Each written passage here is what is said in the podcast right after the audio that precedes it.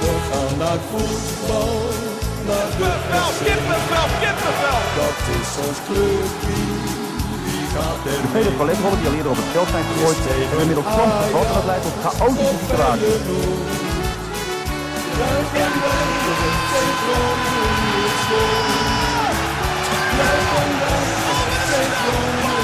En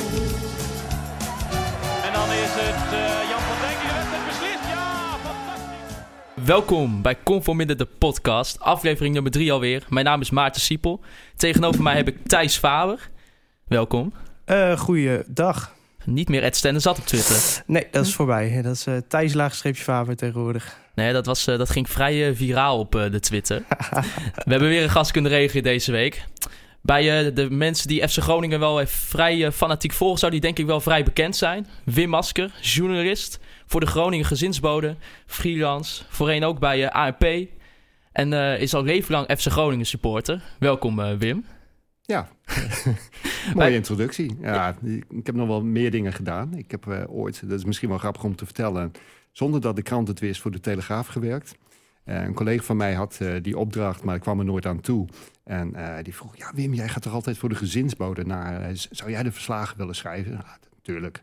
En zo heb ik drie jaar ben ik van onze sportcorrespondent geweest voor de Telegraaf. Zonder, zonder dat zonder Telegraaf dat, Ja, ja dat, dus ging zelfs zo ver dat die collega die moest dus dan de opdracht geven om naar schrik niet Groningen MVV te gaan. En hij was er dan niet. En dan nam ik op. Ik zei, ah, ik geef het wel door. Kom maar goed. Nee, nee, nee, we moeten hem echt zelf spreken. Want hij moet er wel zijn bij die wedstrijd. Nou ja, dat is wel grappig. Nou, is toch ook weer even inside informatie wat we hier krijgen. Een leuk feitje, ja. Wij beginnen altijd een beetje met een, open, uh, met een openingsvraag die een beetje off-topic is voor de rest van de uitzending.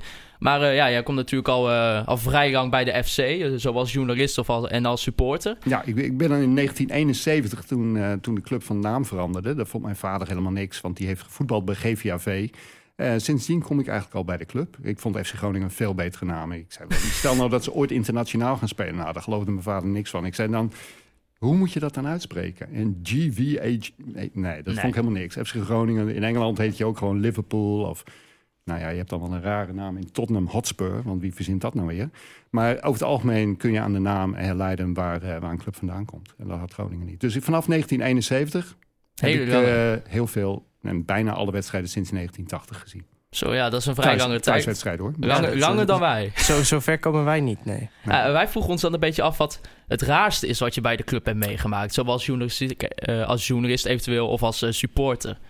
Ja, op tribunes toen in de tijd dat ik nog gewoon als voetbal, kritische uh, voetballiefhebber. Ik, ik was altijd uh, uh, vooral gericht op het voetbal. Het resultaat was eigenlijk, ja, dat hooguit kon dat als smartengeld dienen. Als ze heel slecht hadden gespeeld en gewonnen, maar dan ging toch chagrijnig naar huis. Ik wilde gewoon goed voetbal zien. En, en dat is ook de enige manier waarom je, waarop je later journalist kunt worden van de club die je volgt. Als jij als met, door clubliefde verblind uh, naar wedstrijden gaat kijken, dan, dan kan dat niet. Dus ik, uh, mijn vader was ook zo iemand. Ik heb het aan hem eigenlijk te danken dat ik uh, voetbaljournalist ben geworden. Want hij, was, hij kon blij naar huis gaan na een 3-1 nederlaag. En zeer chagrijnig naar een 1-0 overwinning. Dus op die manier ben ik grootgebracht met voetbal. Het voetbal moet goed zijn. Ja, dat is het ook het belangrijkste. Ja, ja, en het resultaat is dan secundair. Maar ja, als supporter hoop je dan natuurlijk wel dat ze winnen. En dat vergoedt dan nog veel als het weer een waardeloze wedstrijd was. En is er dan ook nog specifiek iets, iets heel aparts gebeurd ooit oh, op vast, de tribune? Vast. Ja, ja. Oh, of wat ja. je kan herinneren? Een, een, beetje, ja, nou, ik kan me veel dingen herinneren. Maar heel veel rare supporters. Eh, iemand die eruit zag als een boekhouder. En uh, de meest vreemde opmerkingen maakte. Heel veel cynische humor. Ja, dat is, dat is nu al gedateerd. Als ik dat nu zou vertellen, dan zei ik, ja, hm, zal wel. Ja. Eh, ver voor. Nou, volgens mij is er niet heel veel veranderd als wij het... Uh, nee hoor. Klinkt nee, vrij nee, herkenbaar bij ons. Cynisme ja. viert hoogtij ja, dat, deze dat, dagen. dat is trouwens... Wij, wij denken altijd, dat, dat heb ik zelf ook wel eens gegeven, typisch Gronings is. Maar dat is van, echt in elk land is dat zo. En sommige streken gaan ze naar het voetbal... Uh, waarvan je afvraagt, waarom ga je daar nog naartoe? Twente bijvoorbeeld. Hè? Wanbeleid. Nee, maakt niet uit. Ja. Gewoon uh, veel meer mensen dan, dan, uh, dan in de tijden dat ik nog voor het ANP werkte. Dan moest ik naar Diekman, zaten daar 7000 toeschouwers. En dat vonden ze al best veel. Dat kun je nu niet meer voorstellen. Dan hebben we natuurlijk eh, de interlandperiode. Die is eh, nu al bijna een beetje afgelopen. We willen daar toch nog even wat uh, hoogtepuntjes uithalen. Natuurlijk, Doan maakt zijn debuut voor Japan. Je hebt gisteren nog een heel klein stukje gekeken tijdens uh, ons seminar thuis hè, op ja, school. Ja, ja, ja. Dat is, ja het, was niet, het was een hele brakke stream. Maar ik, ik heb nog wel net de doelkans van Doan meegekregen. Nou ja, had bijna gescoord. was lekker voor de transferwaarde geweest, denk ik. Ja, nou ja, sowieso dat hij speelt is al lekker voor de transferwaarde. Ik denk dat we daar nog wel een leuk zakcentje uiteindelijk aan gaan verdienen. Ludovic Reis maakte zijn debuut voor uh, Oranje 119. Speelde daar in 40 minuten, waarin uh, ja, helaas verloren ze 4-1 van Engeland. En uh, daarna de wedstrijd speelde hij wel de volgende 90 minuten. Er werd 5-1 gewonnen van Tsjechië. En Jan Hoekstra en Deo Faisio Zeefuik speelden allebei 0-0 tegen de, de Europese kampioen Portugal. Onder de 20. Maar ook Danny Buis zat niet stil. Er werd een oefenwedstrijd gespeeld in het Hitachi Capital Mobility Stadion. 2-1 winst op de graafschap. Goals van Mahi en uh, Mike Twierik. Buis uh, koos voor een 5-3-2. Beviel dat jullie? Nee, mij niet zo. Ik heb vandaag ook in de krant er iets over geschreven. Uh, je hebt balbezit en dan speel je 3-5-2. Dan staan die backs zogenaamd hoog op. Uh, aan de rechter en linkerkant. Uh, nou, Absalem werd op rechtsback uitgetest. Dat bleek verdedigend niet zo'n succes. Stond vaak verkeerd, waardoor het heel makkelijk was voor middenvelders om de bal gewoon recht vooruit te spelen. En dan kon de linksbuiten uh, over Absalom heen, door, door de ruimte die hij liet. Maar centraal, uh, met drie man, dan moeten de afspraken heel goed zijn. Uh, het, het, klinkt goed, drie centrale verdedigers. Maar bij de opbouw zag je Chabot heel onwennig helemaal naar de zijlijn opschuiven. Waardoor bij balverlies er enorme ruimtes in de verdediging van Groningen ontstond. Dus het lijkt dat die spelers het, het systeem nog niet verinnerlijkt hebben. Ze zijn daar gaan staan omdat de trainer dat zegt. En niet dat ze zelf al een voorstelling hebben van hoe ze dat moeten doen. Dus het lijkt me niet heel verstandig om, uh, om dat systeem, met, met, ook nog met een incomplete groep, om dat nu meteen uh, te gaan hanteren. Dat moet je wel langer uh, voorbereiden. Ik vind uh, Memisevic ook niet een, een, een 3-5-2 speler. Omdat nou, hij, hij is tactisch niet sterk, vind ik. Hij is goed in duelkracht en in zijn tackles. Maar ik zie hem nog wel eens dat ik denk... oh, de rest speelt zonder dekking. Uh, Memisevic uh, is het even kwijt. Ja, daar komt ook nog bij dat uh, als die buitenste mensen van die vijfmansverdediging... zoals jij het noemt, naar voren zijn... dan komt er heel veel ruimte op, op de flanken. En dan is Memisevic niet op zijn best. hoewel ik denk trouwens dat Chabot dan de linker centrale verdediger gaat worden... Maar ik, ik denk niet dat het uh, een systeem is uh, wat je zomaar kunt uh, invoeren. Daar moet je echt zes tot acht weken aan werken. Zodat... Nee, want wij hebben wel eens gezegd, Thijs, dat er wel potentie ligt in ja, die opstelling met de, de selectie die je ja, nu ik hebt. denk als je gewoon droog naar de selectie kijkt, dat je dan zou zeggen, oh, 3-5-2, 5-3-2, ja. zoiets. Dat zou ook heel goed kunnen. Dan moet je met de Wierik, uh, Memisevic en Chabot gaan spelen. Ja. Alleen dan moeten die spelers dat zelf ook helemaal snappen. En ik had niet de indruk tegen de graafschap dat ze dat. Uh, Memisevic was er niet bij trouwens. Maar dat, dat ze al begrepen hoe je het zou moeten doen. Want je moet, uh, als je met drie man in het centrum staat. zul je ook afspraken moeten maken. Wie schuift het door? Wie dekt het door op, op uh, opkomende middenvelders? Je moet in de zone blijven, maar niet, niet alleen maar. Want dan krijg je van die situaties dat iedereen naar elkaar kijkt. En dat zag je ook tegen de graafschap. Dan sta je daar met drie man in het centrum. Komt er een voorzet van de flank en, en iedereen denkt van hij doet het wel. Dus je moet dan heel duidelijk van tevoren weten wie wat doet. En uh, ja, dan moet je, daar kun je niet in een weekje uh, erin, erin slijpen. Nee. Nou ja, er werd gelukkig wel gewonnen, 2-1. Helaas telde er niet mee voor het uh, Eredivisie-klassement. We hadden nee, de punten uh, goed kunnen gebruiken. De graafschap uh, mag wel elke week de tegenstander zijn. ja, zeker weten. Ja. We gaan even terug. we hebben het er vorige week al heel kort even over gehad. En we hadden beloofd om het inderdaad vandaag wat meer te bespreken. De Royans-situatie. Vorige week een interview bij de Stentor. Waarin Jans aangaf het vrij, nou, toch wel moeilijk te hebben in de functie die hij nu bekleedt bij FC Groningen. En uh, we wouden dat eigenlijk meer uh, met, met u ook, uh, Wim, gaan bespreken. Zeg maar joh hoor. Zeg je? Ja. Wacht, wacht. Ja, als je er moeite mee hebt, zeg je gewoon u. Ah, precies. Ja. Helemaal goed. Nee, bij Conform Minder de podcast kan alles hoor. Ja, ja dat okay. alles mag. En uh, ja, we wouden het ook nog natuurlijk wat grotere en wat breder trekken met uh, misschien wel de organisatie in het algemeen. Ik denk dat Thijs, dat jij er, uh, jij hebt er al eens een keer twee columns voor geschreven voor Boerenmacht. Ik denk dat jij wel je mening erover hebt. Nou ja, dat is, je hebt natuurlijk, dat, is, dat is niet één situatie. de hele Ronjan situatie, ja, ik was niet heel erg onder de indruk van het interview. Het, het wordt nogal uit zijn context getrokken natuurlijk in de hedendaagse journalistiek is een uitspraak van een technisch directeur die niet in het plaatje van uh, de perschef past al gauw interessant. Uh, maar ja, het, is eigenlijk een beetje tekenend voor het, voor het hele beleid, vind ik. ik. Ik denk af en toe wel eens als ik naar het beleid van Groningen kijk, dat ik denk van ja, er zit geen lijn in. Ik zeg altijd, eh, op de lange termijn, als je gaat terugkijken, dan lijkt het wel alsof er steeds maar weer een andere fase aanbreekt. En dat zijn dan echt korte fases van een jaar of zo. En dan is het ineens weer, oh, nu is het weer de topsportmentaliteit. Nou, Kemkes trekken we aan. Nou, twee jaar later, eh, dan kun je nog nooit wat eh teweeg brengen. Kemkes weer weg. Ja, ik, ik snap het niet. Ja, ik, ik, ik, begrijp dat je, dat je het eh warrig vindt. Als je kijkt naar de geschiedenis met technisch managers, heeft Groningen er eigenlijk maar drie gehad. Hè? De, eind vorige eeuw kwam Henk Veldmaten. Nou, die werd bez- wegbezuinigd eh, op het moment dat Groningen degradeerde. Er was geen geld meer voor. Eh, kwam weer in functie en is dat gebleven tot, ik meen, 2014, 2015. Toen kwam Jeltema. Jeltema was al die jaren eh, hoofdjeugdopleiding geweest. Maar die liep aan tegen een beperkt budget. Nou, die heeft toen zijn kans gegrepen om als technisch manager meer geld vrij te maken voor de jeugdopleiding. Eh, hij heeft Kemkers aangetrokken, hij heeft eh, Dekker aangetrokken als zijn opvolger. Eh, er werd meer getraind. Er kwam in die tijd ook dat beleidsplan, talent op één.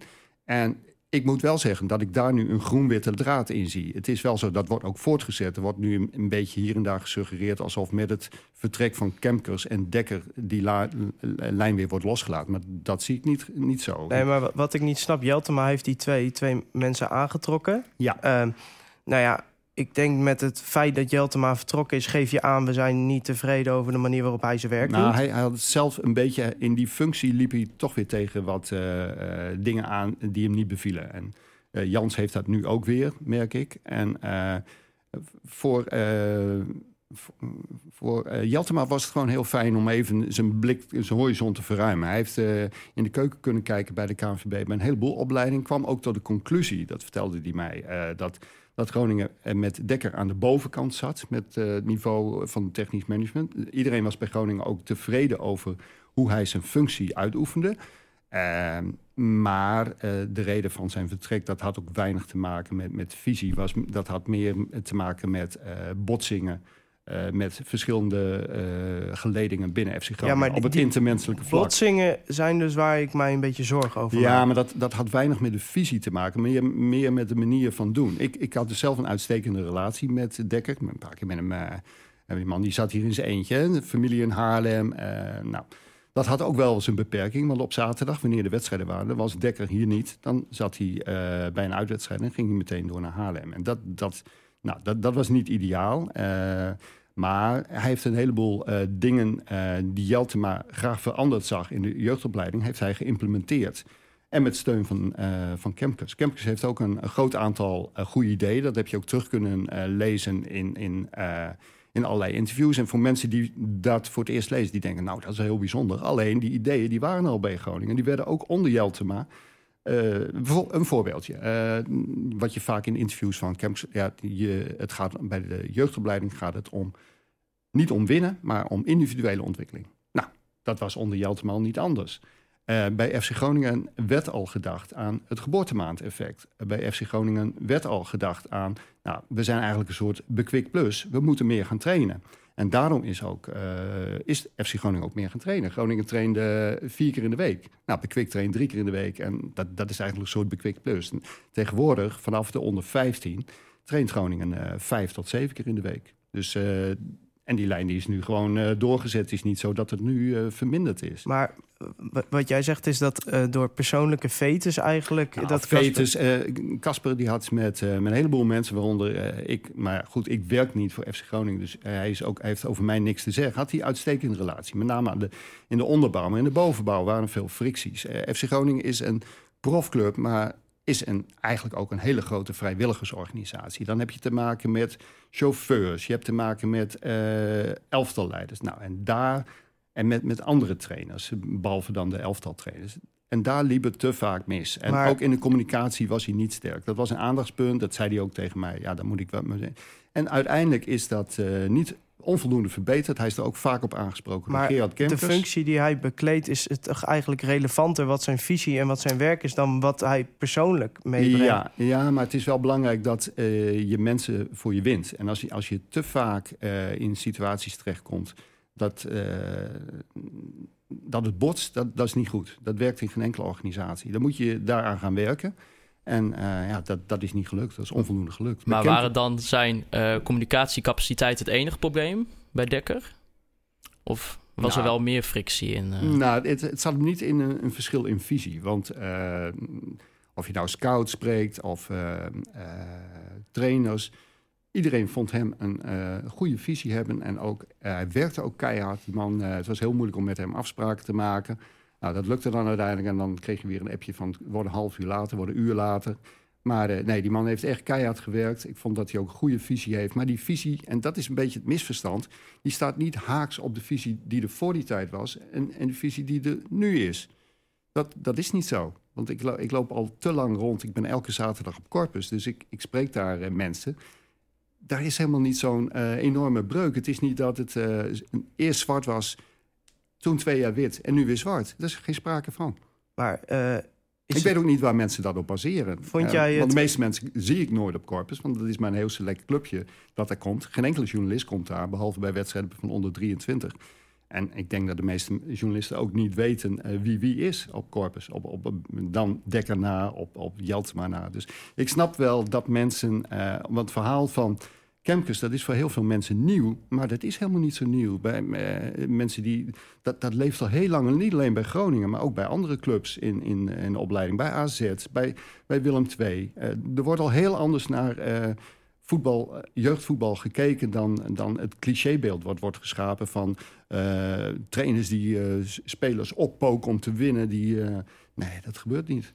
Maar vond jij het logisch dat, nou ja, Casper Dekker vertrok?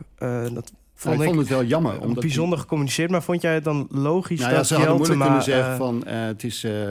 het is een goeie, maar het is, het is gewoon een vervelende man om mee te werken. Dat kun je, ja, waarom zou je dat zeggen? Ja, maar, dit man, ja, nou ja, dan, dan komen we weer op een punt wat niet zoveel met visie te maken heeft. Maar qua communicatie vond ik, het, het was een beetje in dezelfde periode als dat Kemkers vertrok uiteindelijk. Mhm. dat, er zat wat Ja. tijd tussen.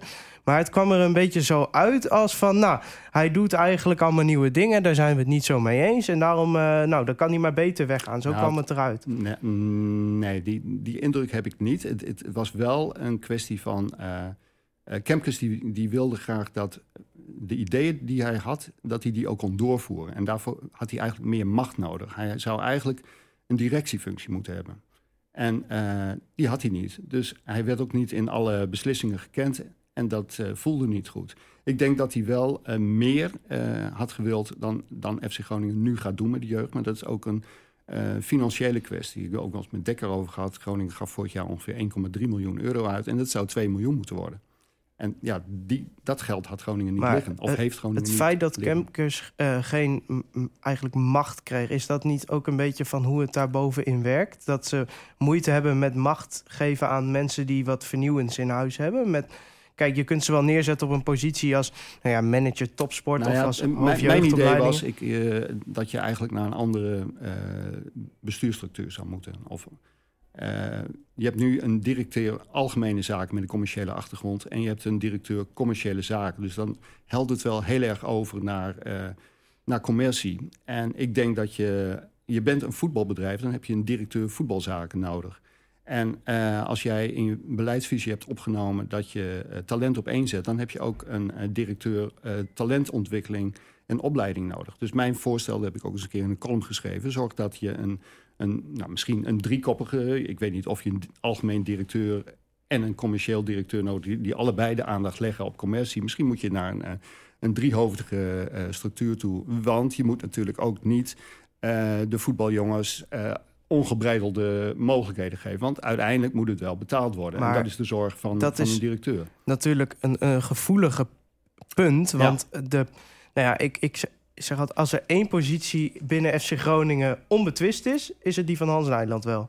Ik denk dat die eh, in de mensen die hem moeten controleren, dat zijn bij Groningen volgens mij de raad van bestuur, raad van commissarissen, moeten hem controleren op zijn functie. Ja, de, ja dit is een wat ingewikkelde structuur bij FC Groningen. Maar er zit inderdaad eh, er zit daar een, een, een, een laag boven die hem eventueel kan wegsturen. Maar dat zijn Dat ook een beetje de mensen die hij wel door de jaren heen om zijn vinger heeft gewonden, denk ik. Nou, daar heeft hij geen slechte relatie mee. Nou, Nee, wij, nee, wij hebben ook wel eens, wij hebben Ja. ook wel eens gezegd van... ehm, is Hans ook niet een beetje een blik met was een, een soort van old boys network aan het opentrekken met de terugkeer van Nou, eh, Peter Ik, Jeeltema ik denk, en Roy en dat is een gevoelige uitspraak, maar ik denk dat eh, het tijdperk voor Hans Nijland als directeur van de voetbalclub Groningen, dat als je als club echt door wil, echt wil vernieuwen, moet er of iemand naast komen, of Hans Nijland moet toch wat, wat minder zich met het voetbal bemoeien Nou, dan hij nu doet. Ik, ik heb er ooit een column over geschreven. Hans Nijland Moe heette die. Nou, dat, ik dacht, eh, wanneer belt hij nu? En inderdaad, het duurde niet lang of ik werd eh, ontboden.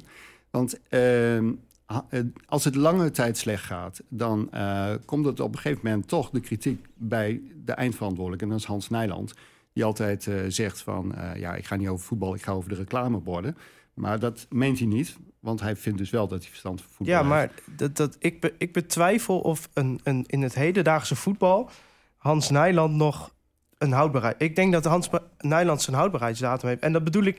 Kijk, wij je- zeggen altijd qua mensen- persoonlijkheid... ja. Kun, je, kun je geen betere directeur wensen dan Hans Nijland. Maar ik denk qua visie dat de mis bij Groningen... iets waarvan ik het gevoel krijg... We, willen ook die volgende stap maken. Want het, het valt elke keer weer terug in een beetje het... Ja, ja, weet je, kijk, in 2007 hebben we tegen Fiorentina gespeeld. Eh, die tijden moeten weer terugkomen. Maar over die elf jaar... Nou, dat, daar ben ik het niet helemaal mee eens. Want ik vind dat er wel een beleidsvisie is. En die is eh, wel degelijk gericht op eh, het verbeteren van de opleiding. En eh, ik, denk, wat ik al, ja, val ik een beetje in herhaling, dat het verschil met Kemkers niet zo groot is. Een aantal dingen van eh, de visie van Kemkers en Dekkers, dat was twee handen op en buik. Die, worden nu, die zijn nu overgenomen. Alleen Kemkers die wilde meer aandacht voor de opleiding van coaches. En nou ja, hij had het gevoel dat dat een beetje bij in zou schieten onder zijn opvolger. Maar ik heb de indruk dat ze ook die kritiek die hij had op, een- op een aantal zittende coaches, dat ze die te hard hebben genomen en dat daar ook wel dingen gaan veranderen. En vind je dan ook, eh, stel voor als je dus de eh, structuur van de organisatie zou aanpassen, was Gerard Kemkes daar voor jou? Nou, in, in mijn ogen zou hij eh, heel geschikt zijn, dat heb ik ook geschreven, als directeur talentontwikkeling en opleiding. En Ron Jans dan eh, eh, als directeur voetbalzaken en meer op het prestatiegedeelte gericht. En dan kun je nog discussiëren waar valt dat tweede elftal nu onder. Dat, zou, hè, dat, is- dat kun je misschien nog wegzetten bij het eerste, omdat je geregeld uit het tweede elftal, Jong Groningen, onder 23, eh, allerlei aliasen zijn daarvoor te bedenken. Nou ja, maar vanaf eh, onder voetbalschool, dat is de vooropleiding van FC Groningen. Dan heb je de, regionale onderbouw, dat loopt tot onder 15. En dan heb je de landelijke opleiding, dat loopt vanaf onder 17 tot onder 19. Dat is echt jeugdopleiding. Onder 23 is geen, jeugdop, geen jeugdelftal. Nou ja, daar, daar zou je dan nog kunnen zeggen, eh, dat zou je bij Jans kunnen onderbrengen. En de rest eh, bij, bij, bij Kemkers of zijn opvolger. Nou, Maar ja, nou ja, dat is, dat is een, weer een ander onderwerp. Maar is het bijvoorbeeld ook niet raar dat als FC Groningen een speler presenteert... dat het Hans Nijland is die die presentatie doet? Dat vind, ja, Nou ja, dat heb ik ook tegen hem gezegd. En dat vond hij helemaal niet leuk. Want hij riep wel drie keer tegen zijn secretaresse... Hey, die Wim die zegt dat ik die spelerspresentatie niet moet... Nee, ik zei net, dat is niet... eh, dat is dat toch is zijn voor taak niet? Dat, dat hoef jij niet bij te zitten. Want dan eh, vestig je... eh, ja, dan- dat is jouw eh, onderdeel niet. Jij, jij, jij, je bent eindverantwoordelijk In- eind, voor het totale... Mijn ideale wereld is Hans Nijland... eh, want ik zeg altijd, je stuurt Hans Nijland weg met een euro... en hij komt weg met, terug met 100 euro. In mijn ideale wereld nou, als dat zo je- zou zijn, had Groningen geen tekort van 3 miljoen. In, in mijn ideale wereld laat je Hans Nijland dus, dus de onderhandelingen doen. Eh, misschien ook de commerciële zaken erbij pakken. Want, eh, uiteindelijk is Hans Nijland een zakenman, maar Ja. niet een zakenman met een geweldige visie op voetbal, denk nee, ik. Nee, dat, nee dat, dat denk ik ook niet. En eh, hij heeft wel een idee van... Er is een, ja, het is eigenlijk een, een vrij magere visie. De, de vraag eh, dringt al gauw hoe dan? Hè? Ja. En, en voor hoe dan eh, heb je een, een eh, directeur opleiding nodig en talentontwikkeling. En dat, dat is natuurlijk niet iets wat je op het bordje van Hans Nijland moet leggen. Nee, maar het is toch ook in de hedendaagse voetbalwereld kun je niet een directeur hebben die een magere visie heeft. Nou ja, hij is niet in staat om die visie, om duur woord gebruikt, te implementeren. Daar heb je andere mensen voor nodig. En ik denk dat hij dan ook op directieniveau zou, zodat ze ook eh, meer zeggenschap hebben. Kijk, nu is het vaak zo, eh, dat zie je trouwens bij heel veel clubs, dat uiteindelijk het meeste geld toch weer naar het eerste gaat. Dan moet ik zeggen dat Groningen één ding heel goed doet. Eh, je ziet heel veel clubs die hebben gigantische selecties. Dat doet Groningen niet. Ze, ze hebben geprobeerd om, om een compacte selectie samen te stellen... waardoor spelers vanuit de opleiding makkelijker in het eerste helft komen. Dat hebben we vorig jaar ook gezien. Meerdere spelers hebben de kans gekregen. Alleen dat heeft wel consequenties voor het prestatieniveau van het eerste elftal. En, en dat, dat is denk ik waar elke, of welke structuur je er ook boven zet. Als je kiest voor een uh, voor opwaardering van je, van je jeugdopleiding, van je opleiding, kan ik beter zeggen, dan uh, gaat dat vaak ten koste, zeker in het begin, van de prestatie van het eerste elftal. De vraag is of mensen dat als supporter of toeschouwer willen meemaken. Lijkt erop van niet. Maar uh, heb je dan ook het gevoel dat er zeg maar, een ommekeer komt op basis van die visie? Dat de Groningen weer in nou, de lift ik, komt? Ik, ik, denk, heb dat gevoel wel namelijk. Ja, dus... ik, ik, denk het ook wel. Want wat ik al zei, het verschil tussen Kemkes, Dekker en Jeltema is niet zo groot. Uh, als je het interview leest uh, met Dekker... en je zou dat, dezelfde vraag hebben voorgelegd aan Jeltema... zou je bijna dezelfde antwoorden hebben gekregen. Want die visie lag er al. Het is niet zo, dat, dat, ja, dat kan ik niet genoeg herhalen... dat, dat Dekker ineens en, en Kemkes met een totaal nieuwe visie komen. Dat, dat was niet het geval. En alleen voor Kemkes is, een, is en was, een, nee, was en is een outsider. Hij heeft niet heel veel met voetbal. Hij heeft wel dingen gehoord over voetbal. Hoe en dan zegt hij, ja, maar zo moet het niet. Nee, maar zo was het ook niet. En, en, en, dat is een beetje waar nu, door nu bij heel veel mensen... ik proef ook een beetje bij, bij jullie misschien... het idee bestaat, oh, nu gaat Groningen weer terug naar vroeger. En, uh, nou ja, dat is een beetje... Dat, dat, is echt, het, kan ook, uh, het kan ook praat voor de bühne zijn, hoor. Maar als ik dan zo'n... Uh, ik, ik, ik ben altijd heel erg geïnteresseerd op het moment dat zoiets gebeurt op bestuursniveau. Wat brengt Groningen naar buiten? Nou, ik weet, de perschef is daar heel goed in. Wij noemen dat altijd een L-zakketje, zeg maar. Dat je even op een manier naar buiten brengt waarvoor het voor de bühne klinkt van, nou, ja, ja, nou prima. Ik denk dat je als club wat, wat gewoon wat. Uh, Groningen heeft het altijd over transparantie. Gewoon af en toe moet zeggen, nou jongens, dit wilden we. Dat is gewoon niet gelukt. We hebben ons best gedaan. Zo erg is het niet om eens een keer een fout toe te geven dat maakt je ook wat uh, sympathieker. Als je altijd maar probeert... Uh, de hut vol spelen. Ja, nou ja, dat is ook zo'n lege kreet. Uh, hoe dan? De FC Groningen wint moet weer, hoe ga je dat weer waaien. Het is mooi om een visie, maar er moet een samenhang bestaan tussen visie en beleid. En, en nou, dat is nog niet overal gelegd, die link. Maar vind je dan niet um, door Jeltema, zeg maar, als vervanging voor Kemkes... dat, dat het voor Hans Nijland wel heel erg makkelijk wordt om, om zijn ideeën kwijt te kunnen. En dat bedoel ik in de zin van om, om zich te omringen door vrienden. Dat zijn functie daardoor veiliger is dan dat als Kemkers en uh, Dekker er misschien nog hadden gezeten. Ja, ik weet niet of, of hij er echt wel zo naar kijkt hoor. Het was meer zo. Uh, hij kon zelf, zegt hij. En dat geloof ik ook. Kijk, Hans moet je altijd een beetje. Waarom zegt hij dingen? Ik ben altijd een beetje ja, ik, niet dat ik het met een korreltje zout neem, maar ik denk wel vaak van wat, wat is nou de achterliggende gedachte? Want hij is ook wel een beetje politicus geworden in de loop der jaren. Uh, maar ik had niet de indruk dat hij persoonlijk nu problemen had met Kemkes. Want ik heb hem best wel heel vaak off the record. Ik heb hem eigenlijk nooit iets negatiefs over Kemkes uh, horen zeggen. En, en Dekker had hij ook best wel. Alleen de mensen binnen de organisatie, die hadden problemen niet met Kemkes, maar met Dekker. En, en, ja, dat heeft uiteindelijk geleid tot uh, dienstvertrek. Dus, maar, maar, dat wordt vaak al op één hoop gelegd. Dat Kemkes en Dekker, dat wordt als een eenheid gezien. Dat waren ze wel qua visie, maar het uh, hele verschillende persoonlijkheden. Maar uh, waarom is er dan, denk jij, niet voor gekozen om Kemkes die macht wel te geven? Omdat uiteindelijk, ehm, dat had ik eigenlijk wel verwacht... dat Jans en Kemkes daar onderling uit zouden komen. Maar dat is niet gebeurd. En ja, daar, kon Kemkes en ook Jans kon mij dat niet duidelijk maken waar het hem nou precies op vast. Want het zijn allebei intelligente mensen, het zijn bevlogen mensen. Ze hebben allebei iets met Groningen. Ook Kemkes, dat is echt wel. Uh, het is, hij komt uit schaatsen, maar had echt wel iets uh, met FC Groningen.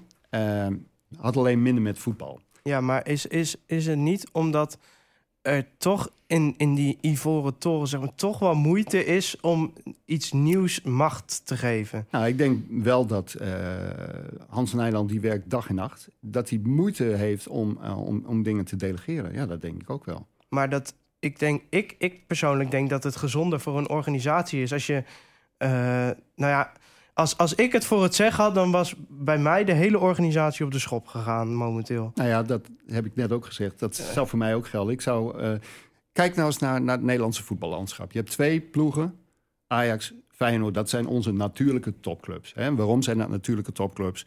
grootste steden. In Amsterdam en Rotterdam wonen meer mensen dan in de hele provincie Groningen. Dus een enorm aanbod van talent. Ajax heeft dan nog het voordeel dat ze geen concurrentie hebben... zoals Feyenoord van Sparta en Excelsior. Van. Dus Ajax heeft, zal altijd, dat zal altijd zo blijven. Dat blijft gewoon de grootste club. Meeste inwoners, meeste toeschouwers, meeste sponsors. Ja, dat, dat verander je niet. En Feyenoord hetzelfde. Maar je hebt twee ploegen, die zijn ook in de top of er tegenaan komen zitten. En die hebben gekozen voor een ander beleid. Bij PSV zie je dat daar uh, is de directeur... dat is een oud niet-voetballer, dat is uh, Toon Gerbrands. Uh, bij, PS, bij AZ hetzelfde, is Robert Eenhoorn de directeur. En de tweede directeur is ook geen commerciële man. Dat is een voetbalman, Max Huiberts. Bij, uh, bij PSV hetzelfde verhaal. De tweede man is ook een voetbalman. Dus daar zie je dat de, de, de leiding bestaat uit mensen... of ex-topsporters... of een combinatie van ex-topsporters en ex-topvoetballers. Nou, bij Groningen heb je wel één ex-topsporter. Dat zouden we bijna, bijna vergeten, Robert Klaver. Ja. Die is Nederlands kampioen, uh, ik meen gewichtheffer geweest... Dus ja, nou ja, het is natuurlijk die... niet altijd een garantie van... Nee, nee. Kijk, nee, aan nee, de ene kant wordt het denken. net als dat er... Het gaat om kwaliteit, hè? Net als dat het geen garantie is als jij een profvoetbalverleden hebt... Nee. dat je ergens anders goed in bent... Nee. is het ook geen garantie dat als jij geen profvoetbalverleden hebt... maar je, in je- hockey je ziet of ook in... dat eh, de Eenhoorn en eh Gerbrands... die hebben zich eerst in hun eigen sport al onderscheiden op bestuurlijk niveau. Je kunt niet zomaar, dat hebben we ook bij Van der Sar gezien... die heeft allerlei fouten gemaakt. was ook een beetje de, de fout van Cruijff om te denken... als je maar eh, allerlei mensen uit, de, uit het met een Ajax-verleden in, de bestuur, in het bestuur zet... dat het dan automatisch goed gaat Nee. lopen. En dan verwees hij altijd naar het bordel eh, van Bayern München. Alleen hij vergat eh, te kijken wat de achtergronden waren... van met name Heunens, die zelf een... ja, klinkt wat grappig misschien, een worstenfabriek met heel Ja. veel succes had geleid. Maar dan, dan heb je al veel meer te maken met leiding geven aan een bedrijf. En die achtergrond had Van der Sar totaal niet. Maar Hans Nijland is natuurlijk gewoon... Die, die komt uit de zakenwereld. En die Klopt. heeft ooit... eh, nou ja, zonder Hans Nijland had deze club er heel anders uitgezien. Dat mogen duidelijk zijn. Ja. Als, er, als we nog bestonden überhaupt. Maar ik denk dat er nu al een punt is gekomen... dat de houdbaarheidsdatum is bereikt. Ik denk... Ik, ik zeg altijd, hij had naar de, beker, naar de beker had hij moeten zeggen... dit is mijn hoogtepunt.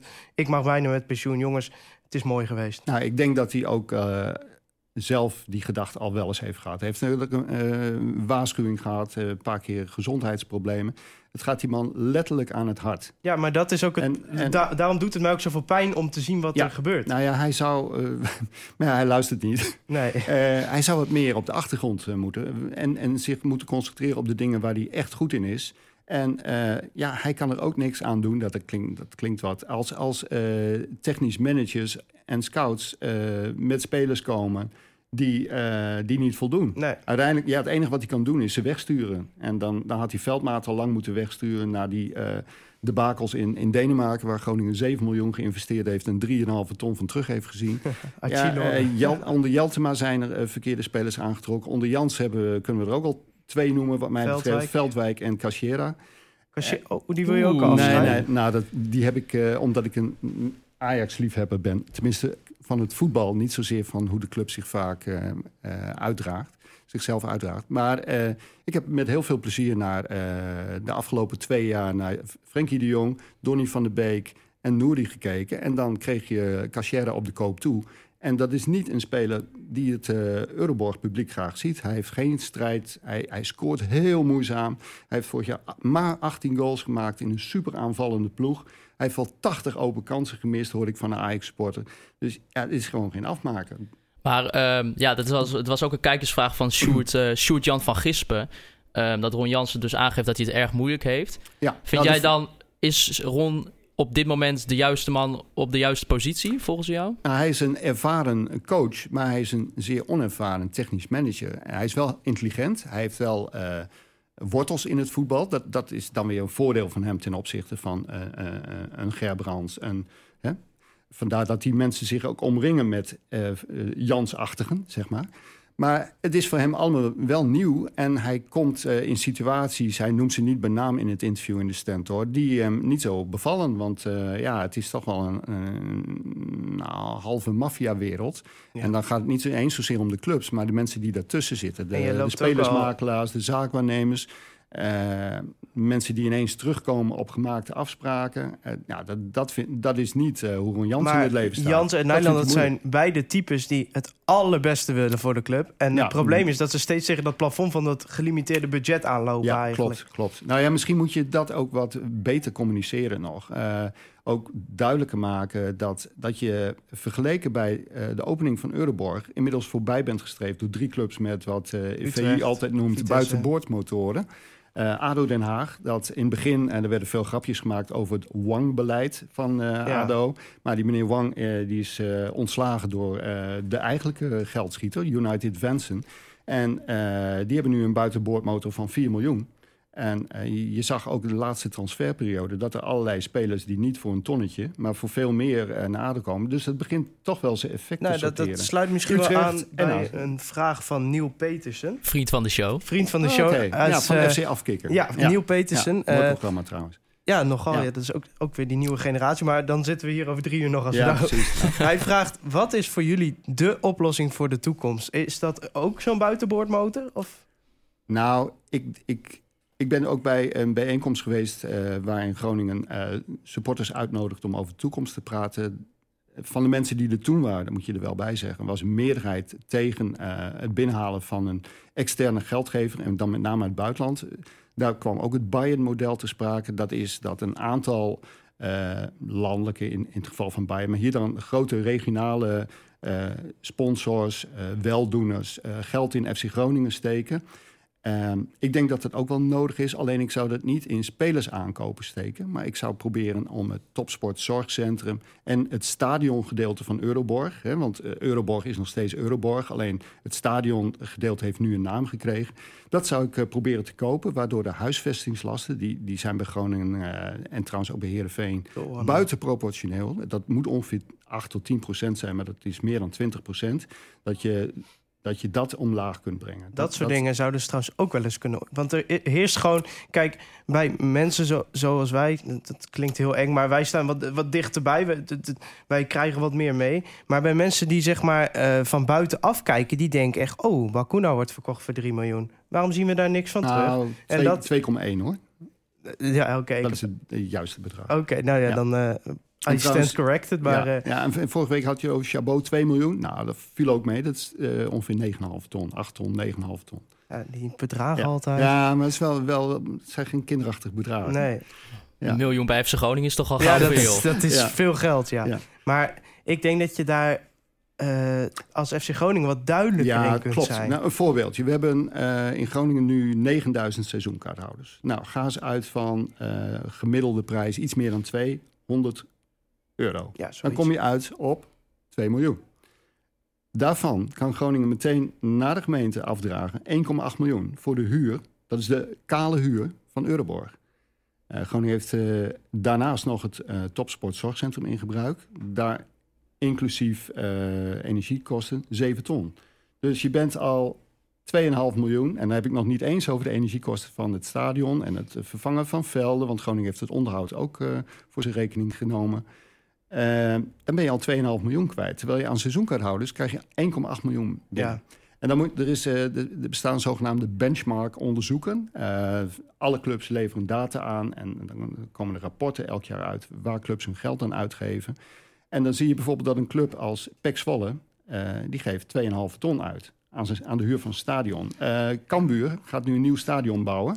En dat gaat 4,5 ton op jaarbasis kosten. Dus je zit al met een enorme achterstand. Je hebt dan weliswaar een groter stadion en meer mensen die komen. Alleen dat geld ben je meteen weer kwijt. En ja, dat, dat zet Groningen wel, eh, dat beperkt Groningen wel in zijn, eh, in, in zijn mogelijkheden. Financiële spankracht is niet zo heel groot. Zie jij dan de toekomst wel positief in? Nou ja, je, je zult iets, eh, wat ik net al zei, aan die huisvestingslasten moeten doen. Eh, misschien toch het stadion eh, met steun van eh, weldoeners, want ja, een sponsor krijgt er niet zoveel voor terug, moeten kopen van, de, van de Euroborg NV. En dat is in, feite is dat de gemeente. En nou, dan zit je al met een lagere huur. Ja, Of, of in ieder geval lagere lasten. Want, en ja, anders hou je die concurrentiestrijd niet vol. Want je ziet nu ook, Groningen heeft wel een aardige spelersbegroting. Eh, maar een tekort van eh 3 miljoen. Dus eigenlijk zou die spelersbegroting met 3 miljoen omlaag moeten. Want op alle andere onderdelen valt heel weinig te bezuinigen. Nou ja, Hans kan in ieder geval zijn notitieblokje erbij pakken eh, voor deze uitzending. Genoeg dingen om te noteren. Wil ik toch even naar eh, aanstaande zaterdag gaan. Kwart voor negen gaan we naar Amsterdam. Ajax.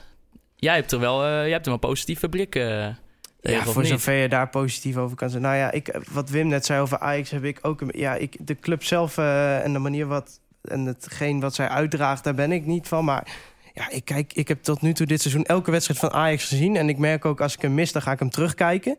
Omdat dat gewoon... Ja, dat is een weergaloos elftal. En daarom denk ik dat het zaterdag... Ja, het is natuurlijk is een gelopen race. Maar positief als ik ben... Ik denk, als je zo speelt als bijvoorbeeld Heracles kwam... die toch wel met, met een, vanuit een goede organisatie... met toch wel wat lef in het spel... Ik, het kan, het is niet onmogelijk. Tadic gaat er toch gewoon drie prikken, man. Ja, Ja. nee, Ik ja. bedoel, laten we een beetje realistisch zijn. Ik bedoel, eh, ik wil ook wel graag dat we winnen in de arena. Nou ja, nu Nee, doen ik we zeg niet eh, winnen. Ik zeg alleen, je gaat, je, je gaat niet als Emmen met 5-0 eraf. Dat kan ik je wel vertellen. Nee, oké. Nou ja, daar heb ik misschien, ja, Ja, hoop dat- ik. Ik ben een- waanzinnig slecht in het voorspellen van uitslagen. Eh, ja, de laatste keer dat Ajax vijf keer scoorde tegen Groningen... eh, toen speelde Ron Jans nog, toen werd het 5-5. Dat zie ik nu niet gebeuren. Nee. Het verschil is nu zo groot tussen eh, beide ploegen. En ik, ik heb Ajax ook in tijden niet zo goed zien spelen. Onder eh, Frank de Boer werden ze vier keer kampioen... maar het voetbal was vaak toch wel heel saai.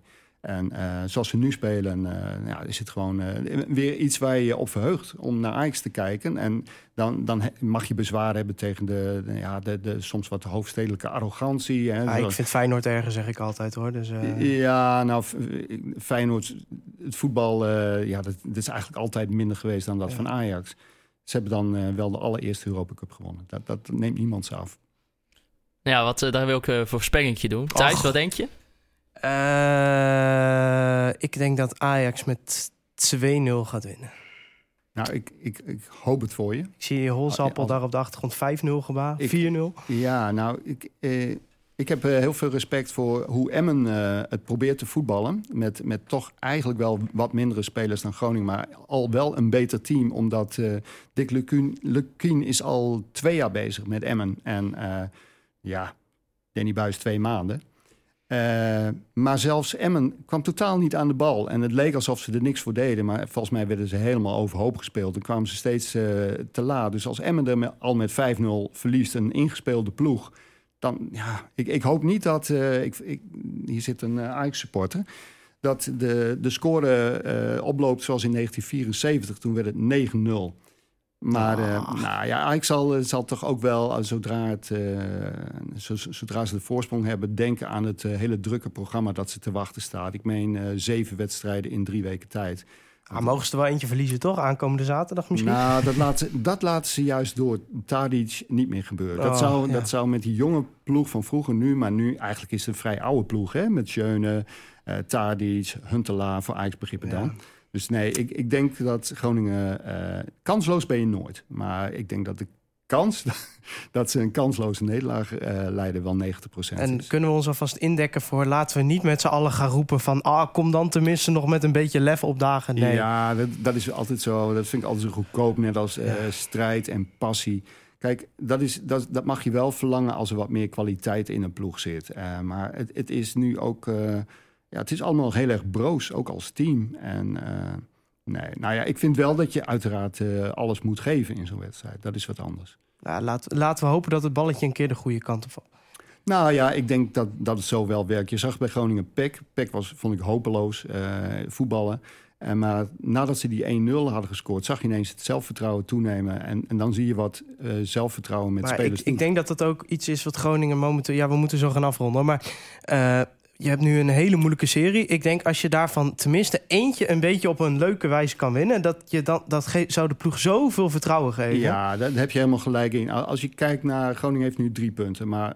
Als je puur naar de statistieken kijkt van de wedstrijden tegen Willem II en PEC. Tegen Willem II was het... eh, Willem II voetbalde gewoon veel leuker Ja, om naar te en dat kijken. middenveld. En het middenveld was beter dan Groningen. Maar kijk je eh, klinisch naar de, de kansen... had Groningen die wedstrijd zomaar Ja. onverdiend kunnen Maar winnen. dat Dat geldt gebeurt dan voor niet. Zwolle ook. Stel, Warmerdam scoort ja. hem voor de Ja, rust. Dan sta je nu achtste. Dan is het gevoel, dat heb ik ook geschreven... Groningen bijna achtste. Zo dicht zit het bij elkaar. En nu is iedereen in mineur en chagrijnig. En is er natuurlijk ook, niks van. als jij één wedstrijd eh, wint in, op vier wedstrijden en de andere drie verliezen, dan eh, krijg je in je hoofd ook een soort gevoel van, nou, dan winnen we niks meer.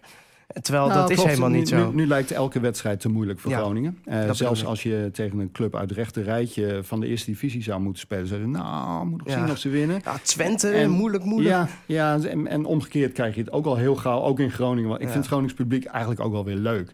Als het goed gaat, als er wat eh, gebeurt tijdens de wedstrijd, dan gaan ze er ook vol achter.